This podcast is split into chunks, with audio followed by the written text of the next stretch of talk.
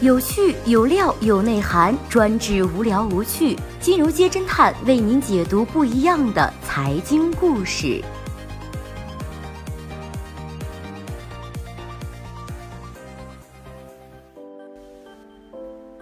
最新关注到的是黄光裕又又又被提前出狱。二零一零年，国美创始人黄光裕因为非法经营罪、内幕交易罪和单位行贿罪被判十四年。此后，江湖上关于其提前出狱的消息就从未停止。似乎是为了迎合愚人节的氛围，国美再次上演了一场提前出狱罗生门。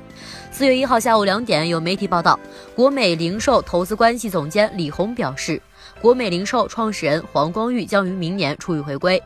李红还表示，国美零售正在进行的战略转型方向就是黄光裕亲自确定的。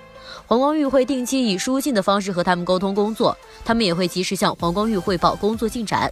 狼来了，说太多就没人会相信了。但是这次不一样啊，权威媒体报道加了国美内部人士亲口所说，难道不是真的吗？反正市场是率先表达了自己的立场。此消息一出，国美的概念股集体大涨。被上述报道点名的港股上市公司国美零售，分分钟来了一个直线拉升，涨幅一度超过了百分之二十。同在港股的国美金融科技也大涨了百分之二十。国美系的 A 股上市公司国美通讯、中关村和山东金泰等也是相继涨停。然而，留给投资者和市场的狂欢时间并不长，不到一个小时，大约是在下午两点四十七左右，李红又对于《新京报》表示，黄光裕正常的刑期到二零二一年的二月十六号，并且没有提前到明年出狱，是媒体听错了，正在沟通。国美零售、国美金融科技等股票股价也是应声而落。公司的灵魂人物动态事关上市公司股价，这么重要的消息，记者听错了吗？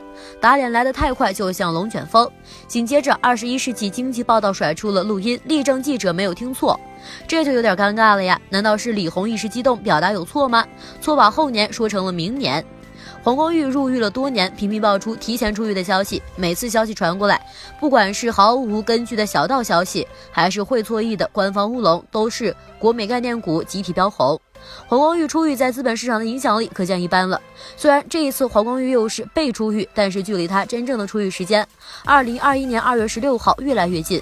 到时候会给国美带来多大的改变呢？能否弯道超车，追上昔日不及自己的苏宁、京东等同行呢？好的，以上就是本期节目的所有内容，谢谢收听，咱们明天再见。